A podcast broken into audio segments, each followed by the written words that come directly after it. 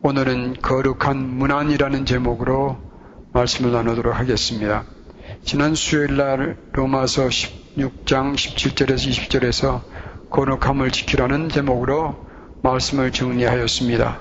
첫째는 사탄의 군사들은 교회를 분쟁시키려 하고 그리스도인들을 거룩함에서 넘어지게 하여서 예수님의 교훈을 불순종하게 만들려고 합니다. 그러나 하나님의 군사들이 할 일은 계속 경계하며 사탄에게 속한 자에게서 떠나며 주님을 순종함으로써 선한 데에는 지혜롭고 악한 데는 섞이지 않을 것입니다. 그런 자들에게 주님은 예수님의 평강을 누리게 하시는 줄을 믿습니다. 아멘. 우리 제일가족은 주의 거룩한 백성이라 틀림없죠. 우리의 거룩함을 그렇게 지켜나가십시다. 오늘은 이어서 어, 본문을 통해서 사랑의 거룩한 문안이라는 제목으로 오늘 로마서 강의를 이어가도록 하겠습니다. 첫 번째 생각해 볼 것은 사랑의 문안을 하는 이 사람들을 좀 정리를 해 보겠습니다.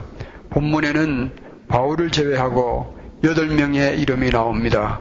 이 8명의 형제들이 얼굴 모르는 방문해 보지 않았던 로마 교회 형제들에게 문안을 하고 있습니다. 첫 번째로 21절에 나오는 디모데를 살펴보겠습니다. 바울은 본문에서 디모데를 나의 동력자, 함께 일하는 자라고 부릅니다. 빌리포스 2장 19절에서 20절에 보면 바울은 빌리포 교회의 형편을 알기 위하여 디모데를 보내며 소개하기를 내가 디모데를 속히 너희에게 보내기를 주 안에서 바람은 너희 사정을 알므로 아니함을 받으려 함이니 이는 뜻을 같이하여 너희 사정을 진실히 생각할 자가 디모데밖에 없음이라. 그렇게 디모데는 뛰어나게 바울과 같은 심령을 가져주었고 또 22절에 보면 디모데의 연단을 너희가 안하니 자식이 아비에게 함같이 나와 함께 복음을 위하여 수고하였느라. 여기 보면 디모데는 바울을 아, 섬기기를 아비가, 아비를 섬긴 같이 생겼을 뿐만 아니라 디모데는 각 교회 섬길 때에 마치 자식이 아비를 섬긴 것처럼 목회를 하였습니다. 디모데는 그렇게 바울과 함께 신실하게 전도자와 목회자의 사역을 감당했던 청년이었습니다. 디모데 후서 1장 2절에 바울은 디모데에게 바울의 그 마지막 편지를 쓰면서 디모데를 나의 사랑하는 아들이라고 부르며 바울이 영적 아들로 여긴 참으로 큰 목회자였습니다. 이런 디모데가 한 번도 방문을 하지 않았지만 그 로마 교회의 성도들에게 바울과 함께 문안을 합니다. 나의 동력자라는 표현은 디모데의 로마 교회에 전한 문안이 도저히 평범하는 인사 문안이지 않는다는 감을 느끼게 하는 그런 호칭이었습니다. 두 번째는 이 누기오와 야손 소스바다에게 생각을 해보겠습니다. 첫 번째는 누기오는 사도행전 13장 1절에 보면 누구요 누기오라는 이름을 이름이 나옵니다. 그런데 이 사람들은 같은 사람이 아니요 아마 동명이인인 것 같습니다. 어떤 분들은 어, 의사 누가를 어, 누교라고 부르기도 한다. 누가는 사도행전 20장 5절 이하, 골로새서 4장 14절, 디모데 후서 4장 11절, 빌로몬서 24절에 나오는 그 바울과 함께 어, 선교 여행을 다니며 또 누가복음을 기록하고 사도행전을 기록했던 그 의사 누가일 것이다 라고 말하지만 성경 어디에도 이 누가를 누교라고 부른 적은 없습니다. 아마도 어, 다른 사람일 거예요. 그렇다면 이 누기어는 우리에게는 전혀 알려지지 않은 무명의 성도입니다. 이 무명의 성도도 아, 한 번도 가보지 않았던 누구를 대하지 않았던 로마 교인들에게 문안을 합니다. 여러분 얼굴 모르는 사람들로부터 우리가 이런 문안을 받으면 어떻게 생각할까요? 그런데 이 누교는 바울과 함께 아, 거침없이 로마 교인들에게 문안을 하고 있습니다. 두 번째 인물은 야손입니다. 야손이라는 이름은 사도행전 17장에도 소개됩니다. 바울 일행이 데살로니카에서 야손의 집에 머물러 전도하던 중 핍박을 받았습니다. 그래서 6, 7장 6절 7절 보면 야손과 및 형제를 끌고 읍장들 앞에 가서 소리를 질러 가로되 천하를 어지럽게 하던 이 사람들 여기도 이름에 야손 이 사람이 바울과 그 일행을 우리 도시로 끌어들였도다 라고 고발을 합니다. 이 사람들이 다 가이사의 명을 거역하게 말하되 다른 임금 곧 예수라 하는 이가 있다 하더이다. 라고 이들을 고발합니다. 이것을 보면 만약에 이 로마서 16장 21절의 야손과 사도행전 17장의 야손이 동일이라면 로마서가 쓰여진 것은 쓰여진 것은 고린도입니다. 이것을 감안하면 야손은 자신의 고향 데살로니카를 떠나서 바울을 따라다니며 함께 성교 활동에 동참한 자라고 볼 수가 있습니다. 저는 이 두 인물이 동일한 인물이라 생각을 합니다. 그렇다면 이런 심정으로 바울과 따라다니며 함께 성교여행을 했던 야손이 로마 교회에게 문안을 할 때에 그 가슴은 뜨거운 아, 피로, 피가 흐르는 그런 인사였을 것입니다. 세 번째로 소시바드라는 어, 사람의 이름은 안전한 아버지의 라는 뜻입니다. 사도행전 20장 4절에 비슷한 이름이 나옵니다. 거기 보면 에베소에서 핍박 속에서 전도하고 아시아로 가는 길에 동참한 자들의 이름이 나옵니다. 제가 읽어보겠습니다. 아시아까지 함께 가는 자는 베레아 사람 부로의 아들 소바도와 데살로니카 사람 아리스다고와 세군도와 더베 사람 가이오와 및 디모데와 아시아 사람 두기고와 드로비모라 여기에 이 사도행전 20장 어, 4절에 나오는 소바다는 소시바드와 소시라는 시자 중간에 헬라어로 단어 두 자인데 시그마하고 이오타 그 두 개, 두 개 들어가면서 발음이 달라집니다. 한 사람은 소바더, 한 사람은 소시바드인데 저는 생각에 이 두 사람이 동일일 것이다 생각이 듭니다. 소시바드는 어쩌면 소바더의 준말일 수가 있을 것입니다. 예를 들면 브리스길라와 아, 브리스가 같은 사람인 것처럼 때로는 준말상에서 쓸 수가 있습니다. 만약 그렇다면 이 소바드, 소시바드라는 사람은 이 자기 아버지의 이름이 사도행전 20장 4절에 거론된 것을 보면 어쩌면 디모데와 비슷한 연배의 혈기 왕성한 청년이었을 것입니다. 그런 자가 바울이 가장 심하게 핍박을 받으며 성교하던 그때에 바울과 동행하며 성교 활동을 하면서 이제 로마 교회에게 편지를 쓰는 바울과 함께 인사를 전하니까 청년의 뜨거운 피로 무난하는 그런 인사였을 것입니다. 그런데 바울은 이 세 사람을 보고 자신의 친척이라고 합니다. 한국 성경은 친척이라고 표현되어 있고 NIV와 킹 제임스 버전은 relative라고 번역하여 있었으나 어떤 주석가들은 fellow countrymen 그저 바울과 친척은 아니었지만 유대 사람일 것이다. 그렇게 설명을 합니다. 친척이 아니고 유대 사람이든 친척이든 간에 이 세 사람은 어쨌건 유대 사람인 것만은 틀림이 없습니다. 그렇죠? 그렇다면 뭘 얘기하는가 하면 이들은 어쩌면 조국을 떠난 부모를 따라서 이국 땅에서 자라난 2, 3세 아니면 4세 그런 아, 유대 청년들이었을 수가 있을 것입니다. 그런 청년들이 바울을 따라다니며 이제 위험한 곳을 가는 그 순간까지도 동행하고 있습니다. 전도 활동에. 그러면 이 뜨거운 피를 가진 청년들도 로마 교회에게 문안을 하고 있습니다. 여러분 제가 무슨 얘기 얘기하는지 감이 잡히세요? 어, 22절에 보면 더디오라는 사람이 나옵니다. 더디오는 어떤 사람이었습니까? 지금 고린도에서 바울이 로마 교인들에게 편지를 쓸 때에 바울이 눈이 잘 안 보였으니까 자그는 말을 하면 이 더디오라는 사람은 그 말하는 것을 적어서 대피라는 자였습니다. 이런 대피라는 내용이 다른 성경에도 여러 번 나옵니다. 그런데 이 대피라던 자가 예, 디모데도 인사하고 야손도 뭐 소시바드도 이런 사람 죽인 사라니까 거기 갑자기 자기도 인사를 넣습니다. 이 편지를 대신 쓰고 있는 나 드디어도 예수님 안에서 너희의 무난하노라. 감동이 없으세요? 뭔가 감동이 있을 것 같아, 그죠? 바울의 편지를 대표하던 데디어도 다른 형제들이 로마 교육의 무난함에 자신의 마음도 뜨거운 사랑으로 가득해서 나도 당신들에게 로마의 교회의 형제들아 나도 당신들에게 무난하노나 분위기, 분위기를 여러분 좀 느끼셔야 돼요.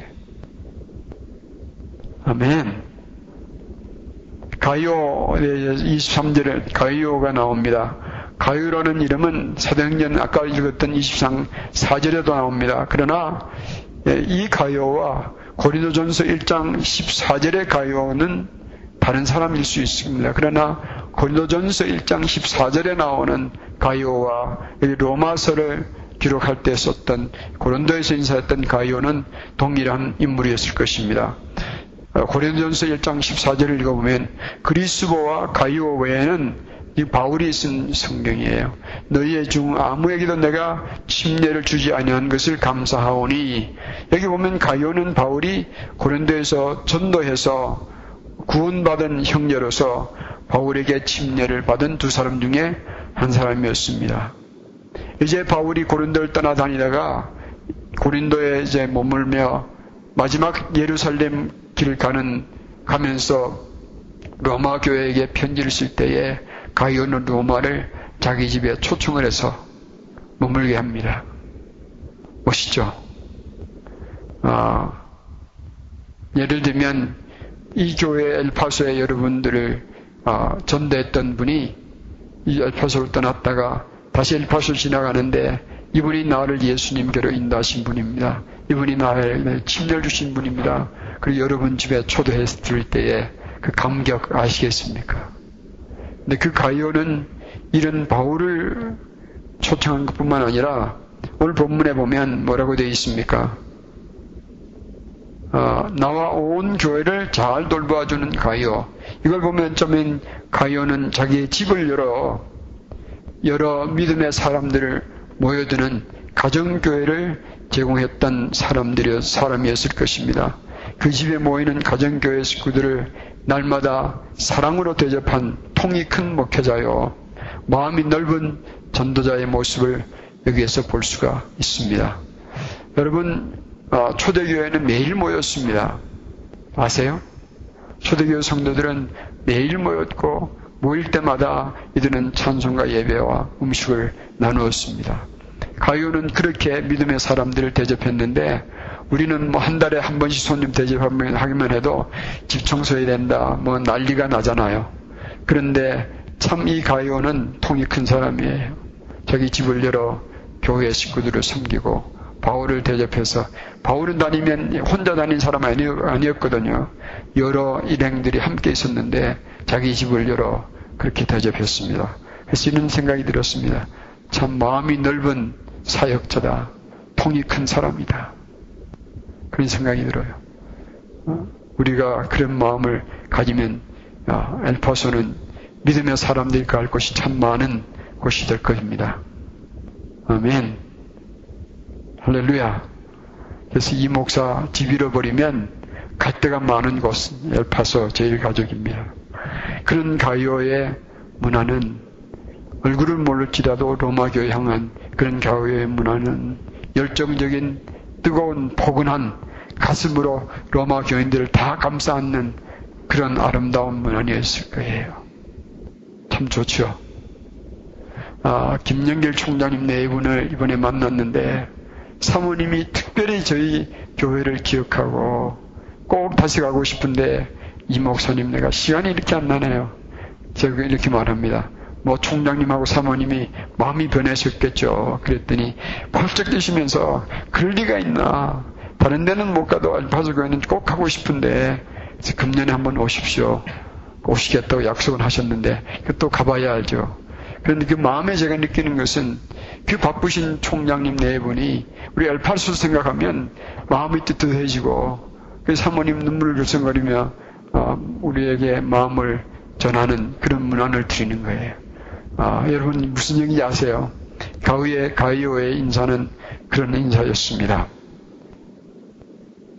23절을 보면 아, 또 다른 한 사람 이름이 나옵니다. 에라스도는 그 고린도 도서의 저정관으로 소개합니다. 여러분 고린도는 유명한 도시요. 제법 큰 도시였습니다. 그런 대도시의 저정관이니까 그는 가히 그 도시의 유지 중 하나였습니다. 그런데 디모데 후서 4장 20절에 보면 에라스도는 고린도에 머물렀고 하고 한 이 에라스도와 지금 여기 나오는 에라스도가 동일이라면 이 기도 한때 바울과 전도 여행을 했다는 이야기입니다. 구령의 열정에 타오르는 중년의 사업가를 영상하게 하는 사람입니다.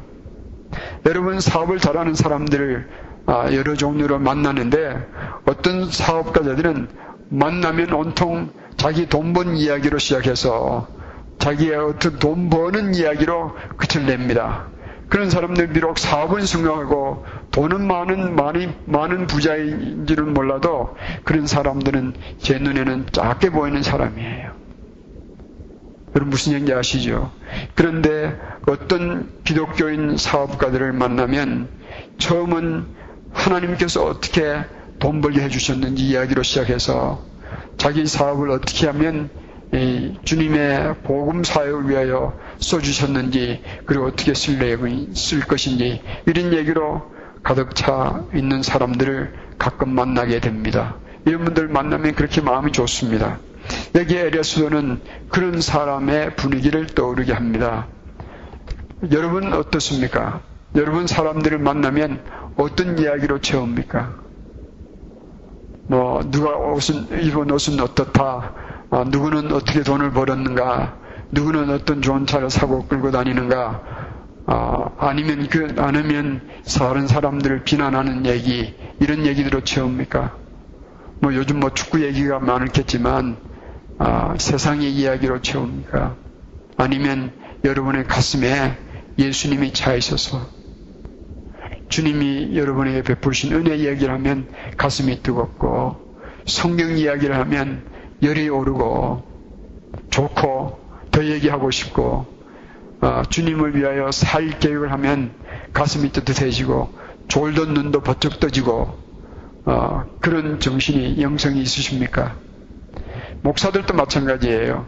어떤 목사님들 만나면 자기가 어떻게 성공했는지, 어떻게 교인들이 많이 늘었는지 그런 얘기들 어, 얘기를 들으면 저는 마음이 다칩니다. 그런데 어떤 목사님들은 좀 많지는 않지만 그 예수님이 이야기를 하면 어, 나누고 싶은 이야기들이 많은 분이 있으세요. 어, 그런 분들을 만나면 눈이 번쩍 떠집니다. 이 에라스도는 사업가 중에 그런 마음을 가진 어, 사업가요 재정관인 것 같습니다. 이런 분이 로마 교회에게 무난합니다. 이분도 통 크게 로마 교회를 보면 언젠가 내가 로마를 가면 내 재정적인 실력을 가지고 성교에 동참할 수 있으면 좋겠다. 그런 생각들을 해봤을 것 같아요. 마지막 인물입니다. 구하돈, 구하돈데 이 마지막 23절에 나오는 구하도에 대해서는 아쉽게도 아는 바가 전혀 없습니다. 아무리 해서 봐도 또 구하도 이 사람의 본명을 가지고 또 혹시 헬라어에 어떤 의미가 있는가 찾아봐도 그 사전에도 이 사람의 이름에 의미가 나오지 않습니다. 그래서 이 사람에 대해서는 여러분에게 드릴 말씀이 없네요. 근데 저는 이런 상상을 해봤습니다. 이 사람이 어떤 사람일까? 제 상상이 틀릴 수도 있겠지만 어쩌면 이 사람은 심부름꾼일 수도 있다. 무슨 얘기냐면 바울이 지금 로마 교회에게 편지를 쓰고 말을 하고 드디어는 지금 그것을 아, 받아 적고 있고 디모데나 이런 유수한 사람들이 쭉 둘러앉아서 그런 것을 들으며 참 감참 감동하며 아멘 아멘 하고 듣고 있을 때에 어쩌면 이 구하도는 물 나르고 커피잔 나르고 또 음식도 날라주고 이런 도움을 주는 신분꾼으로 있을 수 있을 것이다. 그런 생각을 해봐, 해봤습니다. 아니면 그냥 문명인의 그리스도인일 수 있을 거예요. 이렇게 생각해 보십시다. 여기 엘파소에 쟁쟁한 사람들이 많은지는 모르겠는데 쟁쟁한 사람들이 모여서 지금 대한민국 국회의원들 앞으로 국회 앞으로 편지를 씁니다. 그런데 이제 여기 있는 뭐 한인 회장들 또 유명한 분들이 어, 자기 이름을 넣으며 어느 국회의원이요 어, 문안드립니다 이렇게 인사를 하는데 제가 갑자기 있다가 이병균 이름 좀 넣어주세요. 그러면 사람들이 웃지 않겠어요? 아무도 안 웃으시네. 웃으라고 제 이름을 넣었는데 이제 웃으시네. 억지로 웃어주는 건가? 네, 그런 내용이에요. 아, 그런 중요한 편지를 쓰는 데에 커피잔 나르던 신부는 꿈이 내 이름도 적어달라고 한다면 다들 비웃을 거예요. 그러나 이런 무명인들, 무명인도 로마 교회에 문안할 때에 주 안에서 문안하고 있습니다. 아멘. 이것이 그리스도인의 정신이에요. 그 사람 배운 지식이 어디든지, 그 사람이 가지고 있는 사회적인 지위가 어디에 있든지, 그 사람이 잘났든지 못났든지, 나이가 많든지 어려, 어려, 어리든지, 남자든지 여자든지, 그 이름을 같이 넣으면서 주 안에서 하나 될 수 있는 것이 이것이 뜨거운 그리스도의 사랑 때문에 그렇습니다. 이런 무무인의 성도도 한 번도 가보지 못했던 로마 교회에 문안을 합니다. 그 작게 보이는 사랑이 얼마나 놀라운 이야기입니까? 자, 이제 이 문안하는 사람들의 배경을 잠시 살펴봤는데, 여기 한번 그림을 한번 그려보십시다. 여러분, 이 문안하는 사람들의 그림을 그리시면서 어떤 장면이 연상됩니까? 저는 한 장면을 그려보았습니다. 성교 장군, 지금 장군을 이렇게, 성교 장군 바울이 이제 예수님으로부터 출정 명령을 받고, 그죠? 출정하기 위해서 이 갑옷과 투구와 모든 것을, 어, 군장을 다 차려입고 서 있는데, 그 주위에 지금처럼 이름을 나열했던 여러 사람들이 같이 앞에 좌정해 있고 이제는 결단을 내리고 출정할 때를 기다리고 있고 한 사람은 열심히 뭐 심부름하고 있습니다. 그런데 이웃 부대장에게 전하는 편지에 각각 지금 서명을 하고 있는 이런 놀라운 엄숙한 장면의 연상을 해보았습니다. 여러분, 이 문화는 그냥 쉽게 읽어볼 수, 넘어갈 수 있는 거지만 이런 의미에서 살펴볼 때에 이 남모르는 교인들에게 편지를 쓰는 이 유수한 사람, 유무명의 사람, 크고 작은 사람, 나이 들고 젊은 청년들의 이 문화는 놀라운 얘기를 우리에게 전해주고 있습니다. 이런 이것을 사랑의 문화이라 제가 한번 붙여보았습니다. 그 의미를 한번 살펴보겠습니다. 초대교회 성도들의 문화는 우리가 순위 편지 쓸 때에 어, 주 안에서 평강하십시오. 이런 형식적인 인사와는 그 당시의 배경을 살펴보면 완전히 다릅니다. 이들의 이 뜨거운 문안을 문안을, 인사를 이해하려면 당시 성도들의 신앙생활의 몇 가지 배경을 잘 생각해 봐야 합니다. 첫째는 이들은 믿음을 지키기 위하여 온갖 핍박과 고난, 사회적인 고립, 생명의 위협, 가족의 불이익, 생계의 위험을 감수해야 했습니다. 그렇게 이곳에서 믿음을 지킨 사람들이 저곳에서 믿음을 지키고 있는 사람들에게 문안하고 있는 거예요. 아시겠죠? 오늘 우리가 편안하게 사는 한국에서 미국에 있는 어느 분에게 편지할 때에 주의 사랑으로 인사합니다. 이 정도가 아니에요. 이곳에서 생명을 걸고 믿음을 지키고 있는 사람들이 저곳에서도 이 핍박에 굴하지 아니하고 믿음을 지키고 있는 성도들에게 무난하는 거예요. 무슨지 아시죠? 그리고 두 번째는 지역마다 믿음의 형제들이 주님의 교회가 되어서 주님의 교회는 모임이 아니에요. 주님의 사람들이 이 주님의 교회가 되어서 생사를 함께하는 순례의 걸음을 걷고 있습니다. 오늘 우리처럼 신앙을 아, 교회 와도 되고 안 해도 되고 이런 것이 아니라 이들은 생명을 걸고 믿음의 형제자매들과 함께 믿음의 걸음을 걷고 있습니다. 그러므로 이들에게는 한 형제의 발걸음 소리가 너무너무 소중한 때예요. 너무너무 큰 격려가 되는 때요. 이 이웃 모르는 교회에서 이름 모르는 무명의 성도의 문안 하나가 얼마나 큰 용기와 격려를 심어주는지 몰라요. 아, 거기에도 예수님의 제자들이 있구나. 저기에도 나의 형제들이 있구나. 저 고른도에도 우리와 함께 믿음의 길 가는 믿음의 형제들이 있구나. 그것을 확인하는 것은 로마 교회 성도들에겐 대단히 큰 위로와 격려가 되는 거예요. 아멘.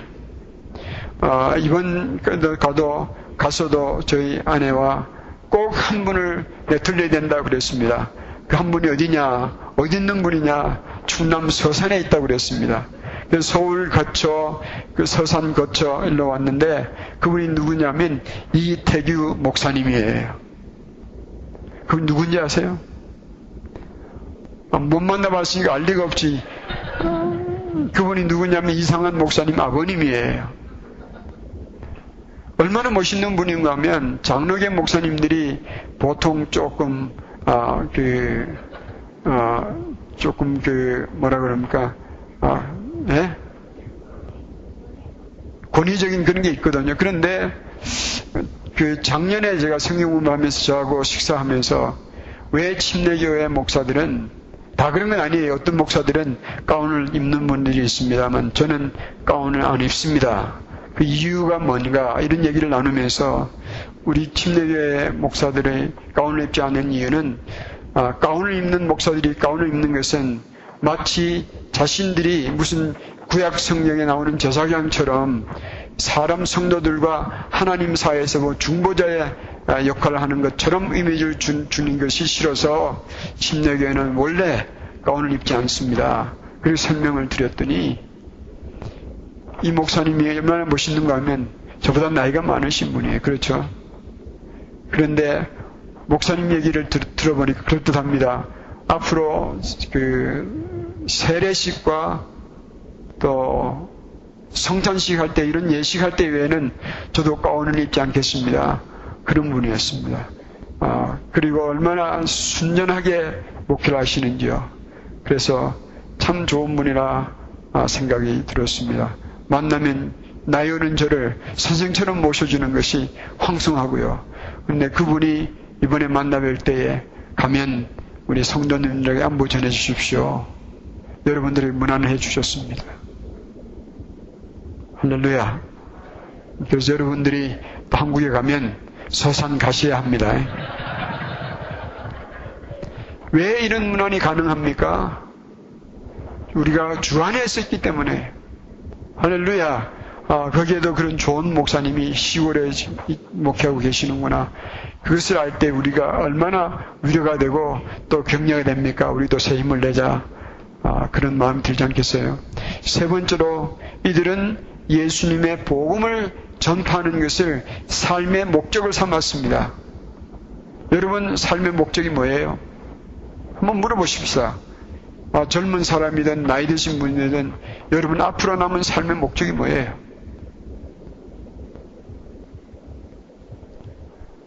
저는 이제 이 뚜껑을 열었다가 닫으면서 어, 죽음에 대해서 많이 생각해 봤습니다. 특별히 죽음에 관련해서 두 가지 기도 제목이 있습니다. 주님, 다시는 이것으로서 아픔을 겪지 않게 하옵소서. 너무나 싫습니다. 그 기도, 기도 하나고, 주님 죽을 때에는 편히 죽게 해주시기를 바랍니다. 마음껏 이 몸을 쓰시다가 편히 죽게 해주시면 좋겠습니다. 그런 죽음의 기도를 어, 가끔 드립니다. 그런데 여러분 그렇게 어떻게 죽느냐 죽느냐가 우리 삶의 목적이면 뭐 빨리 죽게 해주십시오 기도하면 되잖아요. 물어보십시다. 여러분 삶의 남은 인생의 삶의 목적이 뭡니까? 제가 시간이 있으면 우리 방준 형제부터 시작해서 우리 어머님들께 한 번 한 번 물었으면 좋겠는데 한번 심각하게 생각해 보십시오. 초대교회 성도들은요, 이제 내가, 내가 사는 것은 주님께서 맡아주실 것이니, 내가 무엇을 하며 살든지 간에 나는 이 예수님의 복음을 전해서 주님 복음 밖에 있는 어두움의 가운데 죽어가고 있는 저 영혼들에게 예수님을 어떻게 하든지 전하는 것 전하며 살겠다. 이것이 그들의 삶의 목적이었습니다. 이런 목적을 가진 사람들이 서로 문안을 할 때에 도대체 어떤 마음을 가지고 있, 겠습니까 이건요, 이 문화는 놀라운 뜨거운 가슴이 흐르는 예수님의 피가 흐르는 그런 문안이에요. 더불어서 여기에 원어로 무난하다는 이 단어는 안부를 묻는다는 뜻이 들어서 환영하다, 반갑게 맞이한다, 환한다, 존경한다라는 깊은 마음을 표현하는 그런 아, 단어입니다. 형식적인 사, 형식적이고 사무적인 문안이 아니라 굉장히 따뜻하면서도 적극적이고 귀히 여기는 마음이 담긴 단어예요. 사랑하는 성도 여러분, 어떤 사람으로부터 이런 문안을 여러분 받으면 어떻겠습니까? 우리 조중탁 장로님 기억나시죠? 목사님, 제가 또 한 번 엘파소 가겠습니다. 그래서 꼭 오셔야 합니다. 기억나세요? 뭐, 청년, 지금도 가보니까 제 집사람들 깜짝 놀랐습니다. 청년보다도 더 뜨거운 정열의 사나이. 그런데 이제 얼마 있지 않으면 은퇴할 준비를 하고 있는데 은퇴할 때쯤에 다시 다시 한번 오시면 좋겠습니다. 그분이 안부 전하기를 가시면 우리 김승수 집사하고 우리 이선철 아우하고 동생한테 동생이라고 그래요. 그리고 우리 엘파스 교인들에게 세게 안부 전해 주십시오. 어. 그 세게라는 단어에 큰 의미가 담겨 있습니다. 너무너무 엘파스 교인 교회를 좋아한다. 아, 그런 마음이 포함되어 있습니다. 귀한 마음이 담겨 있는 이런 표현이 여기에 무난한다는 단어예요. 그러면 초대교회 성도들 사이에 오간 서신서에 나오는 무난한다는 것은 오늘 우리가 생각하는 그런 형식적인 인사와 달리 생각하셔야 합니다. 여기는 특별히 당시 성도들의 신앙생활의 배경을 고려한다면 깊은 의미들을 담고 있습니다. 아, 몇 가지로 정리해 보겠습니다. 적으신 분은 빨리빨리 적으세요. 일곱 가지로 정리했습니다. 첫째는 여기에 이 문화는 굉장히 순결한 문화이에요. 순결한 문안이에요. 무슨 얘기냐면 악한 의도나 숨은 의도, 히든 아잔다, 우투어 모티브 이런 것들이 전혀 없는 그냥 안녕을 원하는 그런 문안이에요. 도움을 청하거나 무엇을 얻으려는 의도도 없는 참 순결한 문안입니다. 무슨 얘기인지 아시죠? 참 무슨 얘기냐면 로마 교회 형제들이여 샬롬 그런 참 포근한 마음이 담겨 있는 순결한 원한이에요. 여러분 목사가 되다 보면 전화를 누구보다 많이 받는 사람이 사람 중에 하나입니다. 그런데 이 전화 받는 시간에 따라서 그 전화벨이 울리는 분위기가 달라집니다. 한밤에 전화가 오면 그 전화 분위기가 다르게 어떻게 다른가 하면 또 무슨 일이 생겼는가 보다. 그냥 염려되는 마음이 쿵당쿵당 그래요. 그런데 전화를 받아보면 이렇게 이제 전화를 받으면 사실은 항상 긴장감으로 전화를 받을 때가 대부분이에요. 전화를 받는데 뜻밖의 아름다운 소식이라든가 기쁨의 소식을 전하면 긴장감이 팍 풀리고 너무너무 마음이 좋습니다. 그 기분 아세요? 근데 전화를 받으면 아 이상한 목사한테 전화를 받으면 항상 나쁜 소식만 전해, 전해준다. 그러면 여기에 이상한 목사 이름이 찍히만 하면 제가 기분이 어떨까요? 아 이거 또 무슨 일이 생겨서 전화 안 하는가 그러지 않겠어요? 그런데 아, 그러진 않아요. 그런데 여기에 이 초대교회 성도들 문안에는 그런 색깔이 전혀 없이 그냥 순결하게 문안을 전하는 이야기예요. 할렐루야. 초대교회 성신의 문안은 이런 평안함과 기쁨을 서로 나누는 문안이었습니다. 그런데 엘파소에 와서는 제가 좋은 눈을 많이 받다 보니까 이제는 이런 긴장감이 거의 없이 전화를 받습니다. 아멘. 근데 아멘 좀 하십시오. 정말 여기에서는 이제 어떤 전화도 편안하게 받습니다. 심지어는 무슨 문제가 생겼을 때라도 편안하게 받을 수 있는 마음이 생겼어요. 왜냐하면 전하는 분들의 마음을 생각하니까. 그래서 목사님 어떻게 지내시는지 특별히 안부의 전화를 아, 이유 없이 전화해 줄 때에 참 마음이 편안합니다. 여기 이런 기분 느끼는 그래서 무슨 얘기를 하고 싶은지 아시죠? 여러분 문제 생길 때만 전화하지 마시고 좋은 일 생기면 혼자서 꿀꿀 삼키지 말고 좋은 일 이건 목사님이 이건 별게 아닌데 그러지 말고 좋은 일 생기면 연락해 주세요. 그리고 꼭 무슨 일이 생기자만 좋은 일이 나쁜 일이 생기자만 전화하시지 마시고 또 목사가 생각이 나면 사랑의 전화를 해 주시기를 바랍니다. 제가 못 받으면 저 집사람이 받을 거니까. 아멘. 이건 순결한 문안이었습니다. 두 번째는 형제 간의 문안입니다. 예수님의 피를 나는 영적 형제의 의가 담긴 문안이었습니다. 아직 얼굴은 비록 보지 못했지만 이들의 문안은 천국의 예수님의 가족, 형제의 의를 나누는 문안이었습니다. 아, 이런 표현이에요. 로마의 형제들이여, 우리 주님의 천국 가족이여. 이런 의미가 담겨 있습니다. 좋죠? 음. 아, 이교 형제가 또 가면 우리 교회 안부를 전해달라고 그랬는데 그 형제가 조용하게 그런 표현을 하거든요. 어, 여러분, 이 형제의 문안, 어, 좋습니다. 그 형제 집에 내 집 형제간보다도 더 쉽게 여겨서 그게 그 집에 많이 뭉개고 왔거든요. 그런데도 실은 내색하지 않고 떠날 때는 서로 인사하면서 우리 눈에 눈물이 글썽거렸습니다. 그 주 안에서 사랑의 형제를, 형제의 의를 나누는 것이 그렇게 좋습니다. 이런 문안이었습니다. 세 번째는 축복의 문안입니다. 이 문안에 어떤 의미가 담겨 있냐면, 문안하는 자가 문안을 받는 자에게 영육간의 잘되기를 축복하는 소망과 바램과 축복함이 담겨 있습니다. 로마 형제들이여, 형제들의 영혼이 잘됨과 같이 범사에도 잘되고 강건하시라. 이런 문안의 축복의 문안이 담겨 있습니다. 네 번째는 소망의 문안입니다. 아, 신앙생활에 승리하기를 바라는 바람의 문안이 여기에 있습니다. 어렵지요. 힘들죠. 그러나 아, 승리하십시오. 로마 교회의 성도들이여 핍박을 이기고 신앙을 지킴에 승리하시라. 이런 의미가 담겨 있습니다. 또 다섯 번째는 소명의 콜링의 문안이기도 합니다. 복음을 전파하는 일에 로마 교회 성도들에게 열심과 성공을 바라는 바람이 담겨 있습니다. 로마의 형제들이여 로마를 통하여 복음이 멀리 널리 전파되기를 바라오. 이런 소망이 소명의 문안입니다. 성례의 문안이라 해도 좋습니다. 여섯 번째는 경례의 문안입니다.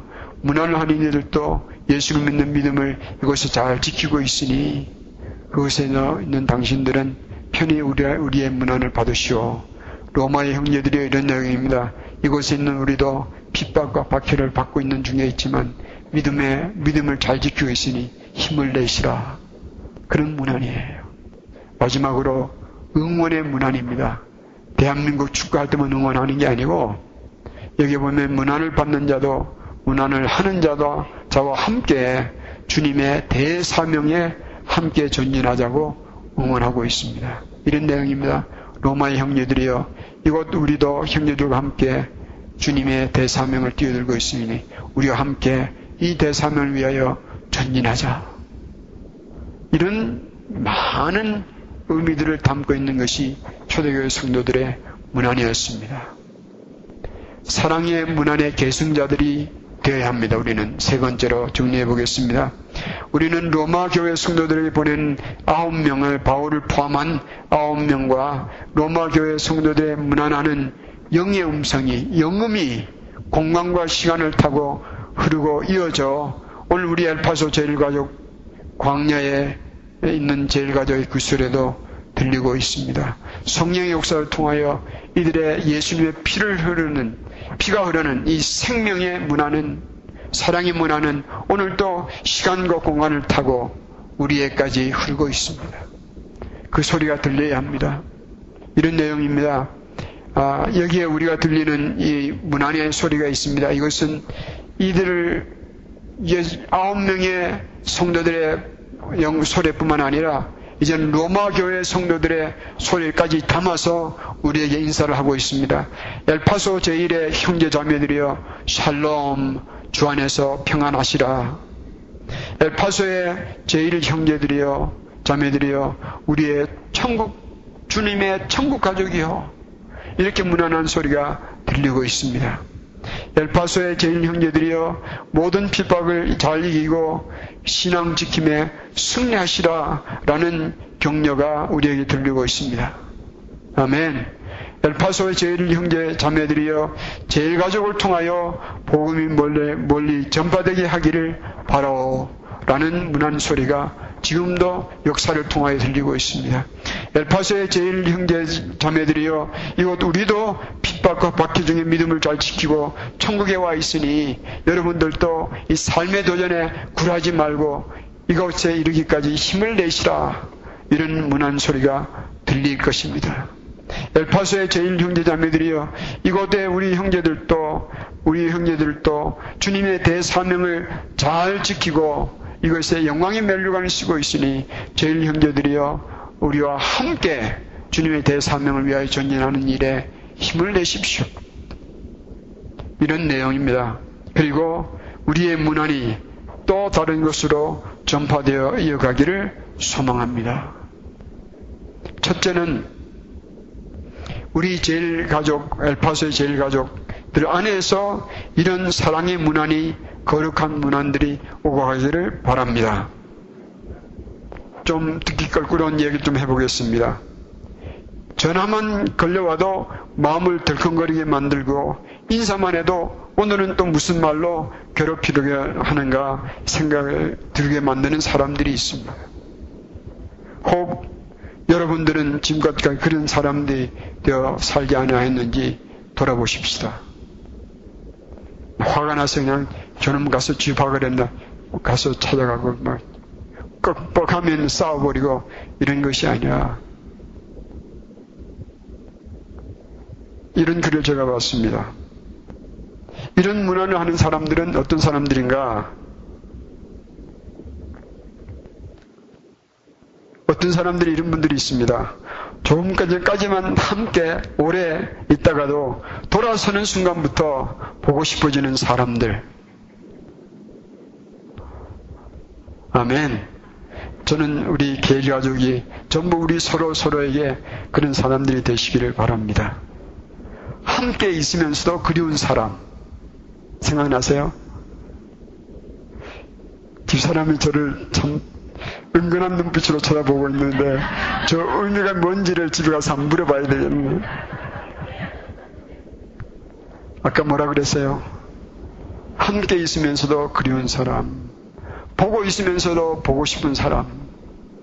무슨 사랑의 이야기와 같은데 저는 생각에 예수님의 사랑을 피를 나는 형제자매들은 이런 문안으로 함께 살아가야 할 것입니다. 나는 어떤 형제자매입니까? 여러분에게 그런 따뜻한 주님의 피가 흐르는 인사가 이어지는 축복이 있기를 바랍니다. 그리고 저는 여러분에게 그런 목사가 되고 싶습니다. 그냥 앞에서 큰 소리만 치고 설교만 해야 되는 목사가 아니라 제 가슴에도 주님의 이런 따뜻한 사랑의 피가 흘러서 성도들이 저를 보기만 하면 제가 잘나서 그런 게 아니고 조금 잘난 것 같기도 한데 잘은 모르겠습니다. 제 안에 있는 주님의 사랑이 주님의 이 사랑의 뜨거운 피가 서로 저를 보고 있으면서도 저를 보고 싶어 하시는 아, 그런 목사가 되고 싶습니다. 아, 저뿐만 아니고 여러분들에게 저, 저에게 그런 성도가 되고 우리가 우리 서로에게 그런 성도가 된다면 얼마나 좋겠습니까? 여러분 이건 오늘 우리에게는 아직도 부족한 게 많아서 어떨지 모르겠지만 세월이 가면서 점점 더 우리가 그렇게 변하게 되면 이것이 성화되는 거예요. 거룩하게 변해야 되는 거예요. 그렇게 해서 우리는 이 엘파스동에 참 아름다운 주님의 교회를 만들어가는 것입니다. 물어보십시다. 내 안에 이런 문안을 할 수 있는 예수님의 피가 흐르고 있는가? 이 초대교회 성도들의 이 문안을 보면 참 멋있습니다. 두 번째는 제일가족 안에서 우리가 이렇게 해서 보고 배우고 훈련받은 예수님의 형제된 사랑이 엘파소란 공간을 넘어서 채워지기를 바랍니다. 그리고 2010년이라는 시간을 넘어 흘러가기를 소망합니다. 사랑의 문화를 주고받는 기쁨에 명랑함, 유쾌하게 살아가는 기쁨으로 서로를 사랑하며 살아가는 제일 가족이기를 축복합니다. 주님의 생명의 피가 흐르는 사랑의 문안들을 우리가 서로 주고받는 그런 우리가 되기를 바랍니다. 우리 위해서는 그 주님의 피에 내가 먼저 녹아져야 돼요. 이 사랑의 문안을 나누지 못하는 것은 무엇 때문입니까? 나만을 위해서 살고 내 고집을 내세우고 내 자존심을 내세우고 이러다 보면 이런 사랑의 문안이 절대 안 나옵니다. 그런데 이 얼굴 모르는 로마 교회 성도들에게 바울과 그 일행들은 이런 아름다운 문안을 나누었습니다. 오늘 여러분과 저에게도 이런 따뜻한 가슴이 우리 속에 흐르기를 소망합니다. 아멘. 우리 기도하겠습니다.